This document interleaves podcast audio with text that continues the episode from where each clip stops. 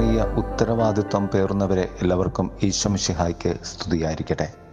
തിരുസഭ മാതാവ് ഇന്ന് നമുക്ക് നൽകുന്ന വചനധ്യാനം ലുക്കയുടെ സുവിശേഷം പത്തൊമ്പതാം അധ്യായം പതിനൊന്ന് മുതൽ ഇരുപത്തിയെട്ട് വരെയുള്ള വാക്യങ്ങളാണ്.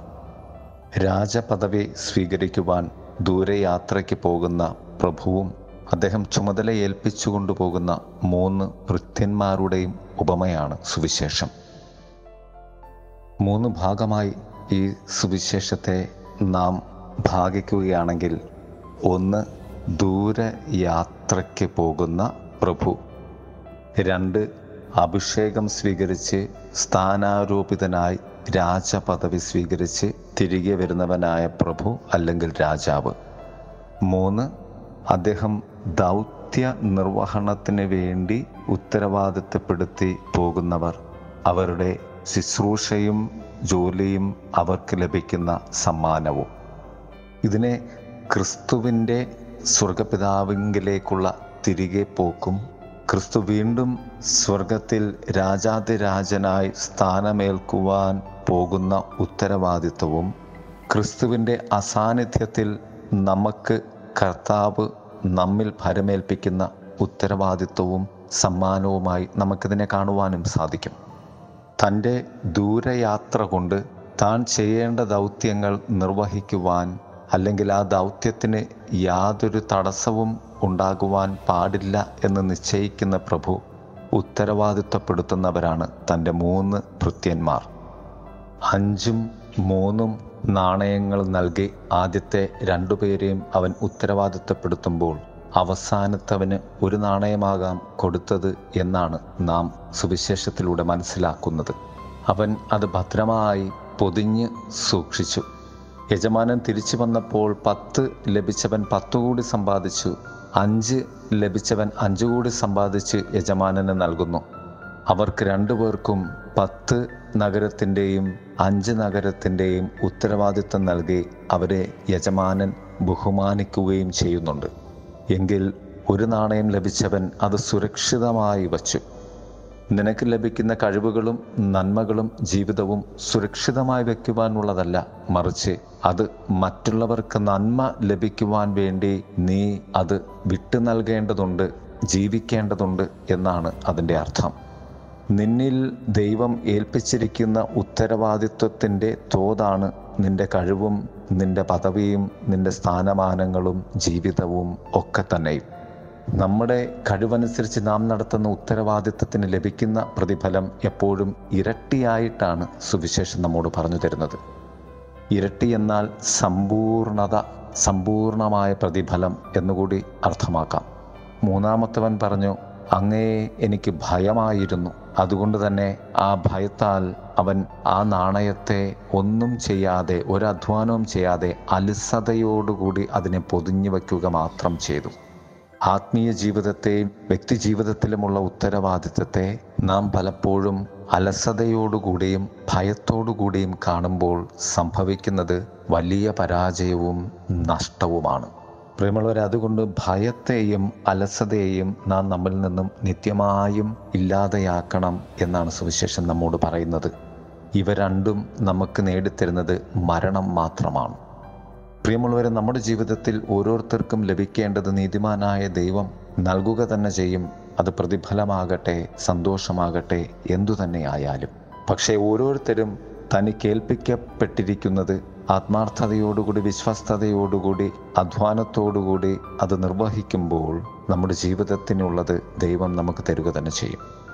പ്രിയമുള്ളവരെ നിരാശപ്പെടാതെ ഉത്സാഹത്തോടെ ആരുമായി താരതമ്യപ്പെടുത്താതെ ദൈവത്തെ നോക്കി നമുക്ക് നമ്മുടെ ജീവിതത്തെ ഉത്തരവാദിത്വത്തോടുകൂടി ജീവിക്കാം.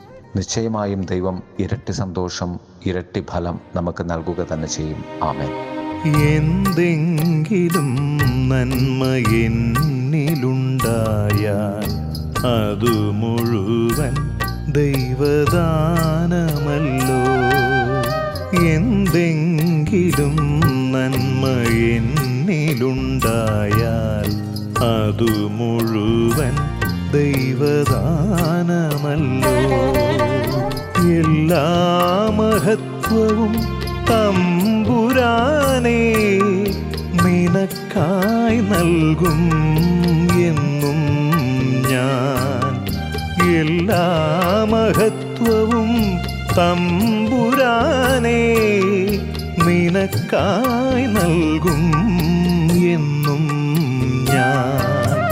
എന്തെങ്കിലും നന്മ എന്നിലുണ്ടായാൽ അതു മുഴുവൻ ദൈവദാനമല്ലോ. മീട്ടുന്ന വീണയ്ക്കു മഹത്വമില്ല. മീട്ടും കരവിരുതാണു ശ്രേഷ്ഠം.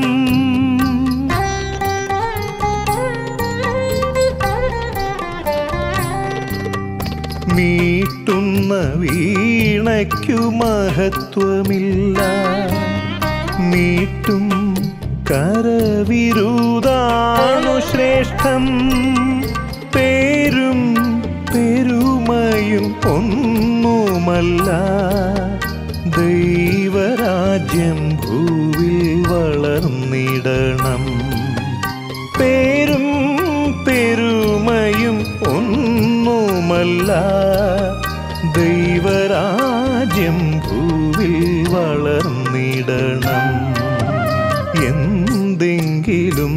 നന്മ എന്നിലുണ്ടായാൽ അതു മുഴുവൻ ദൈവദാനമല്ലോ.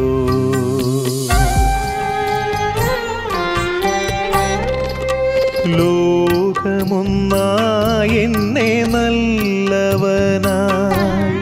ചൊല്ലിയാലും ഞാൻ ധന്യനല്ല